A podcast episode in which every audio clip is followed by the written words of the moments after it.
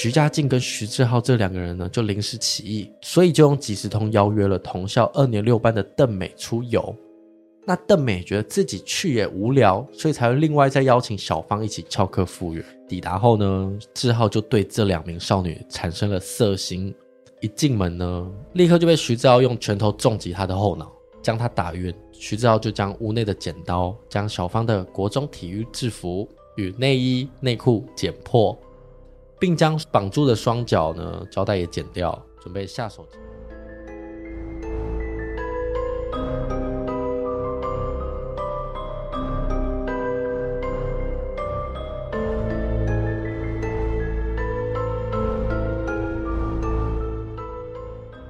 大家好，我们解压说，全台最不解压的解压说，我是 A 梦，我是阿宇。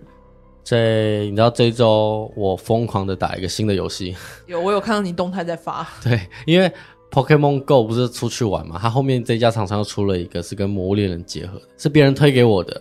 那我想说，我本来就爱出门，我想说玩一下好了，就一玩上瘾诶。就是我现在回去的车程，比如说我前骑车回去只要半小时，但是我现在回去就会，哎，那边有怪耶，那边有怪，那一直绕，一直绕，一直绕，然后就回去大概一个小时。你要不要简单介绍一下那游戏在干嘛？我不太知道那游戏的。反正就跟 Pokemon Go 一样，就是某个点，嗯、比如说某一家麦当劳前面，它是 GPS 定位的。某一家麦当劳前面，某一家什么 Seven 前面会有你特定的怪跟特定的素材，哦、所以你必须走到那个点。所以我就回去的时候，就是找，比如说那个点有的我要的素材，我就再绕，特别绕过去打一下，然后再到这边绕一下，所以绕绕绕绕回去就。就要去那边玩，去那边打怪，或去那边收集素材，这样。对，那但是走路还是骑车？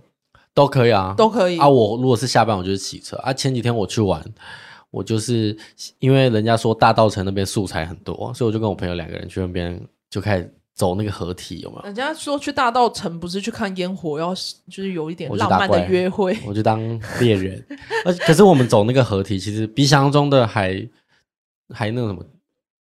远吗？不是，还放松。那边就有好几家那种酒吧，小酒吧，那种货柜车小酒吧。哦，大家就在那边喝着酒，吃着那种餐点，然后想说，嗯、哦，改天我们放假，觉得那边气氛不错。对，改天我们放假也可以去那边晃晃。然后我们后面就转站，因为我们已经把那个大稻城那边怪虫打完，我们就转站到中正纪念堂。然后为为什么会玩那么久？是因为中正纪念堂我们已经整个整轮都打完了，就点都走完了。然后它好像固定更新吧，所以一个小时后它就又。重新再生出来，我们又舍不得走，我们就再走一圈，然后我们又打第二圈，又生第三圈，我们又打第三圈，我们就觉得我们真的腿快废掉了，所以我们就回回来。好疯哦！所以你这样一路打到早上？没有没有，从下午三点多打到晚上九点十点。但是我们一路上都是有店家的话，就会停下来拍个照，去逛一逛这样。那、啊、你们有吃东西吗？七个小时，有有有有有有，我饿到那时候我已经饿到不行了。但我然后但我那个朋友就是玩的比我疯，但我真的太饿，说我先去吃饭。他说可能那边有一只怪，我说先吃饭，因为我如果不吃饭我会很暴躁。我知道，就是大家还是要好好的吃饭再去玩游戏比较好。所以我现在就是过过着就是睡觉有睡觉的游戏，出去有玩出去玩的游戏。哇，那你整个人生不管睡还是出门都在玩游戏。对啊，哦，被游戏填满呢。那今天这起案件呢，比较特别的是，它其实最一开始是新闻报道，有一个人他开着车被警察临检，然后因为他逃逸嘛，所以警察就对他开枪，流弹就波及到车上的人，然后那个什么立委啊，就出来就是开记者会说，这个刑警执行的时候怎么会这样嘞？殊不知刚好就有一个少女看到这个新闻，然后他就很害怕，因为上面的那些开车被流弹波及的少年曾经对他做过性侵。哎，这个案件这么狗血，这样做一个开端哦。那我们就要进入这一起的案件——方姓国中生奸杀案。在二零零八年十二月二十一号这一天，警察临检时呢，就发现一台被通报失窃的汽车正开在路上，警方就立刻骑车挡在这台汽车的车头前，准备临检。这时候，这个车呢没有停下来。反而踩下油门加速逃逸，警方就看情况不对，就立刻掏出手枪对准汽车的车轮射击。没想到子弹的流弹呢、啊，因此波及到车上的副驾驶座许姓男子。员警立刻逮捕车上的五个人，跟许姓男子将他送医急救。这时候就有民意代表啊，就开记者会啊，就痛批员警执勤不当，导致无辜民众中弹，半身瘫痪。但这时候就有一个正在收看记者会的十四岁邓姓少女，看到荧幕前的许姓男子的长相，就开始情绪激动，而且手脚颤抖，整个人像看到鬼一样。这样，旁边的女性友人就问他说：“哎，怎么了？”这个邓姓少女就缓缓说出，在一个半月之前，她跟她的好朋友小芳翘课的时候，就是被电视上这位自称中弹的受害人带走，而且当时两个人甚至是被铁棍殴打，最后邓姓少女有跑出来，但她的好朋友小芳至今下落不明。那整件事情的开端呢，就跟上面讲的一样，远景执行勤务的时候，流弹波及到许姓男子嘛。但车子不是通报失窃吗？这个通报失窃的车主呢，名字叫做徐世和，跟开车的徐姓男子是同个姓哦。为什么会这么巧？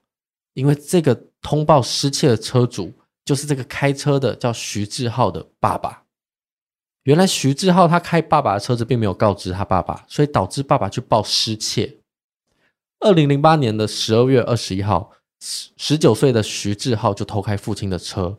载着十四岁的徐家静及其他三个人出游，那这个徐爸爸就发现车子不见了，又不知道是儿子开走的，就跟警方报案。过没多久，就刚好是这个警方拦检的那个时间点，警方就一查出是失窃车辆嘛，就要求他们下车受检。但是这两个人其实就像做了亏心事一样，就拒绝配合啊，最后还加速冲撞员警。所以导致员警当下是被车子碾过右脚脚板，但是副驾驶座的徐家静也因为被流弹波及，导致暂时性的下半身瘫痪。那那时候时任民进党立院干事长的赖清德和新北市议员共同为这两个人召开记者会，就痛批警方用枪不当啊，要求国赔。开了这个记者会嘛，这个邓姓少女就是我们刚才讲，她就是开了记者会就很激动。那实际状况是什么？原来这个开车的主嫌徐志浩跟中弹的徐家静，跟这个看电视的邓姓少女，我们叫邓美，是同校的。他们是在二零零八年的十一月六号在网咖透过即时通认识的。那这个邓美的朋友就陪同他去医院探视这个被流弹射到的徐家静，并且质问他，那最后他好朋友小芳的下落呢？没有想到徐家静竟然透露小芳。早就已经被奸杀，而且弃尸。在一旁的邓美的朋友听到之后惊恐万分。等探望结束后，立刻带这个邓姓少女向警方报案。原来早在二零零八年的十一月六号，就读中和国中的二年十七班的小芳，平常都是爸爸带去上课的。但这一天，因为她有点赖床，起来的有点晚，被爸爸念了几句。他们两个就爆发争吵，爸爸一气之下呢，就直接去上班，并没有送小芳去上学。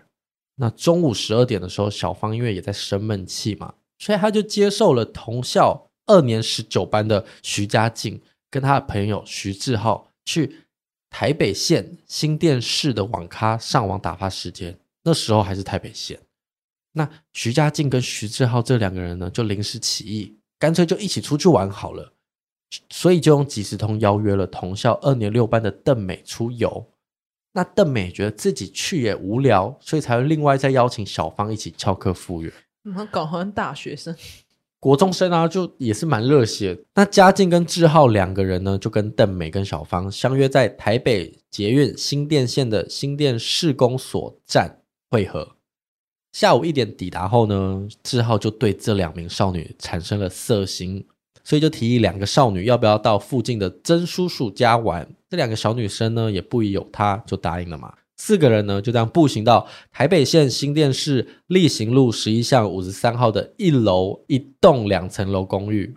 到的时候呢，大概是下午两点。一进门呢，没有想到徐志浩打算先制服邓美，所以就暗示徐家静将小芳带到另外一间空房。这时候徐家静其实还不知道徐志浩的意图。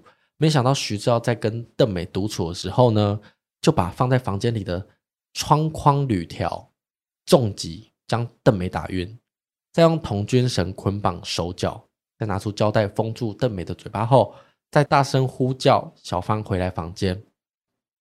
那毫无防备的小芳嘛，一进房间后，立刻就被徐志浩用拳头重击他的后脑，将他打晕，再同样以童军绳捆绑双手，胶带捆绑双脚与胶带封嘴，再叫嘉靖呢，把已经昏迷的邓美抬到厨房的旁边的空间，将邓美安置完之后，徐志浩就将屋内的剪刀，将小芳的国中体育制服与内衣内裤剪破。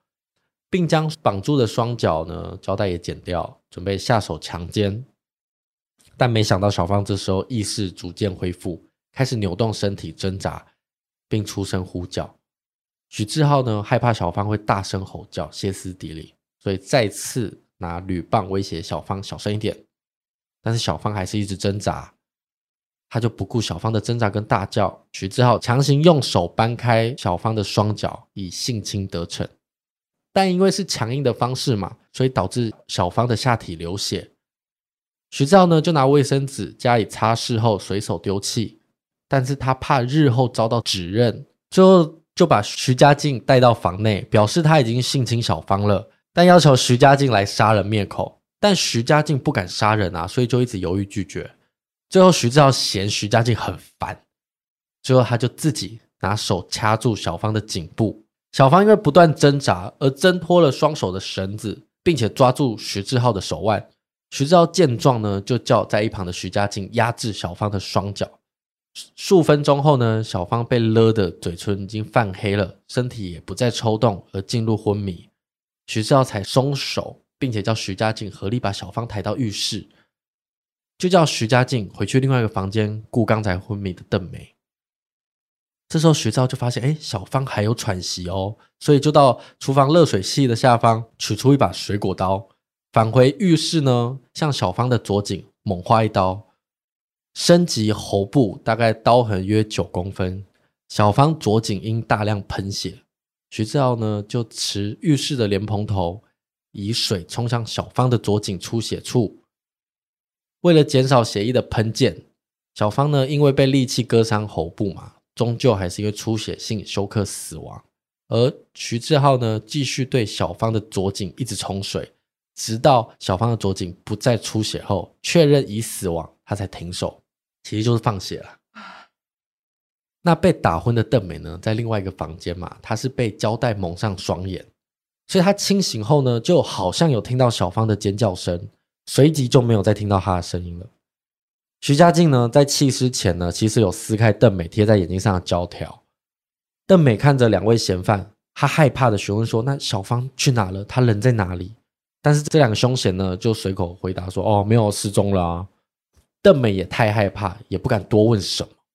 原本徐志浩要将邓美也灭口，以免东窗事发，但是因为在共犯的徐家进求情之下，才没这么做。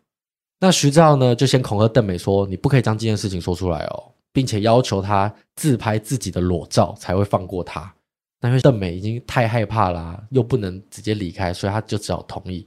这时候许志浩呢，就将一台手机交给邓美，要邓美自己去浴室内拍摄自己的裸体跟浴室照片二十张。邓美只好照做。进厕所后呢，拍摄完毕就将相机相机吧。就将手机交付给他们，他们就相信哦，那这样邓美可能就不会乱来，毕竟手持她的裸照。最后呢，就将邓美载到捷运站，将她释放。而同月的十号，小芳的爸爸因为女儿失踪长达三天，所以有到中和一局南市派出所协寻报案失踪人口，但是都一直找不到线索。那时间线就回到二零零八年的十二月二十一号嘛。这几天就是志浩跟嘉靖偷开爸爸的车子被临检的这一天呢，那其实主要是因为徐志浩无照驾驶，所以他心虚开车冲撞远景，结果遭到远景彭彦凯开枪制止，而嘉靖呢当场被流弹击中，子弹卡在第七节颈椎与第一节胸椎间，所以导致半身瘫痪。那是在十二月二十五号，徐志浩就在家长陪同下。跟民进党立法院干事赖清德一起召开记者会，要求国家赔偿，这件事情就这样延烧起来。但怎么都没有想到，在隔年的三月，就跳出了邓美出来指认，因为邓美真的因为良心过不去，她想知道小芳的下落，毕竟她只知道小芳失踪了嘛，所以她才会到医院先探视许家劲，然后进而询问小芳到底在哪，所以才得知小芳已经被先奸后杀了，所以就立刻报案。警方接获报案后呢，就透过小芳的网络联络记录以及邓美的供词，锁定了徐志浩跟徐家静。于是他们就到他们家进行逮捕，而这两个人也直接坦承犯案。二零零九年的五月十二号，根据两人供词，警方到新店例行路这边寻找弃尸处，再跟徐志浩确认小芳死亡后呢，就是就是先安置屋内，再拿出两个大黑色塑胶袋，分别套住小芳的头部跟脚部，再与徐家劲合力将小芳的尸体。抬至楼顶，由徐志浩自楼顶露台将小芳遗体往下丢弃，而弃置位置呢，就位于后方巷弄的一个杂物弃置处。警方也的确在那边捡到了小芳的尸骨，并将遗骸移出现场。最后呢，二零一零年的一月二十六号，台湾高等法院二审维持一审原判。仍判处主嫌徐志浩死刑，而共犯徐姓少年呢，则因未满十四岁，另经第一审少年法庭裁定，另入感化教育处所施以感化教育确定。所以徐志浩是几岁啊？十九岁。哦。二零一零年十月，高等法院更一审，以被告已有悔意。并获得受害者家属原谅等理由，将徐志浩改判无期徒刑。那最后，最后他们不是那时候还是有要申请国赔吗？在二零一三年的五月八号，徐姓少年呢于二零零八年因冲撞远警，结果遭远警开枪制止，导致下半身瘫痪的国赔案，经三审后败诉定谳。所以他还是有赔偿？败诉没有赔啊，败诉了。哦，所以整件案子就是这么的狗血。其实那时候，那个赖清德他们也没有想到这两个人竟然是凶嫌，就是没有想到他们有犯案呢。对啊，可是也是因为要那个小芳，哎呀，是邓美啦，邓美也是要邓美有出来讲。对，好险邓美有出来指认，不然这件事情其实就是石沉大海。好残忍的一个事情。嗯，我真的不太懂为什么，就是。难道也是抱持着一不做二不休，就是直接做到底吗？啊，你都性侵完了，你就把人家放走就好了。你就，就害怕被指认啊？不懂，太残忍，太残忍。而且，可是他这个也算是一种网网络交友的问题吧？对啦，其实主要还是我们一直在提倡的。其实我们案件很多都是网络交友，或者是一个女生独自回家，这都很危险。因为你在不清楚人家的个性的时候。你很可能会被骗，也有可能对你做不好的事情。那我问一个，你觉得徐家静是你，你会觉得他也要积极惩罚，还是他其实有？当然要起，他是共犯呢，他是协助犯案的。对，对啊。我们把这个提问丢给大家。哦，那就给压缩快门自己决定。好了，这一集就到这边。如果喜欢我们的 Podcast，记得去你收听的平台帮我们留言评分。那也别忘了到我们的社群 IG、FB。留言追踪，留言追踪，追踪留言。啊，我们来，我们的 I G 账号是 VIP 点 T L K，F B 呢？解压说，说话的说。好，这一周就到这边啦。我是 A 梦，我是阿宇，我们下集见，拜拜，拜拜。